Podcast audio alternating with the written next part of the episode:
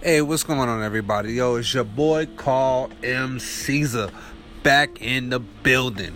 Now listen here, I've been gone for a while because I've been a little busy, a little, little busy working on my N T L project, doing these two jobs, living life, grinding, trying to get to the top of the mountain. Now I have extra energy today because you want to know why? Today's message is so important and so important. Listen clearly. Stay away from people who are quick to throw negative jabs. Take that and listen clearly. Stay away from people who are quickly to throw negative jabs. The reason why I bring this topic up tonight, I have a close friend of mine. She's she has very high potential to make it big in her career field she's in. But she's surrounded by people who always are attached to negative messages. What I mean by that is they quickly hear something negative and don't know how to analyze it and move forward with it. They can hear say, oh, somebody's not doing their job properly. Oh, somebody's not not always showing up but always getting the credit for the work. Somebody's always...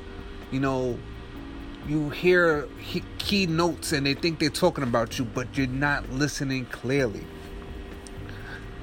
My goal to her, I told her, you need to just worry about you. If no names is popping up with you in it and nobody's actually pointing the finger at you, I told her stay focused and worry about you. Do not worry about this negative information that's popping around because it's going to be a threat in your life if you atten- if you put attention on it. And that's a lot. That's one thing I cannot stand with certain people. They could quickly just get attached to anything negative and fall for it. There are people designed on this earth just to say something, to hit that button on you. And if they... You know, they don't mean to do it. Some people are really designed to do it. If you get caught with that, you fell for the trap. You know, she's a very good good woman. You know, she works hard. I, I like what she does in life. She's a clothes designer. And I'm just, I just want her to understand the message I gave to her. And when I, we had a good talk today, and I, I understand. She's, you know, she's a young lady. And she just wants more out of life. And she just wants to stay away from negative attention. And you know, it, it's sad that we have people in this world that could just say one thing and draw us off our track. You could be grinding hard every day at your job. You could be grinding hard, doing what you want to do to be an athlete on that field. But the minute you hear somebody say the wrong thing, you fall for it. And it's so bad that I know some good athletes that fell for traps like that. Now they either locked up. Now they either blow their tryouts. Now they either got so angry on the field, they risk the injury. You know, but my thing to y'all today is just stay focused.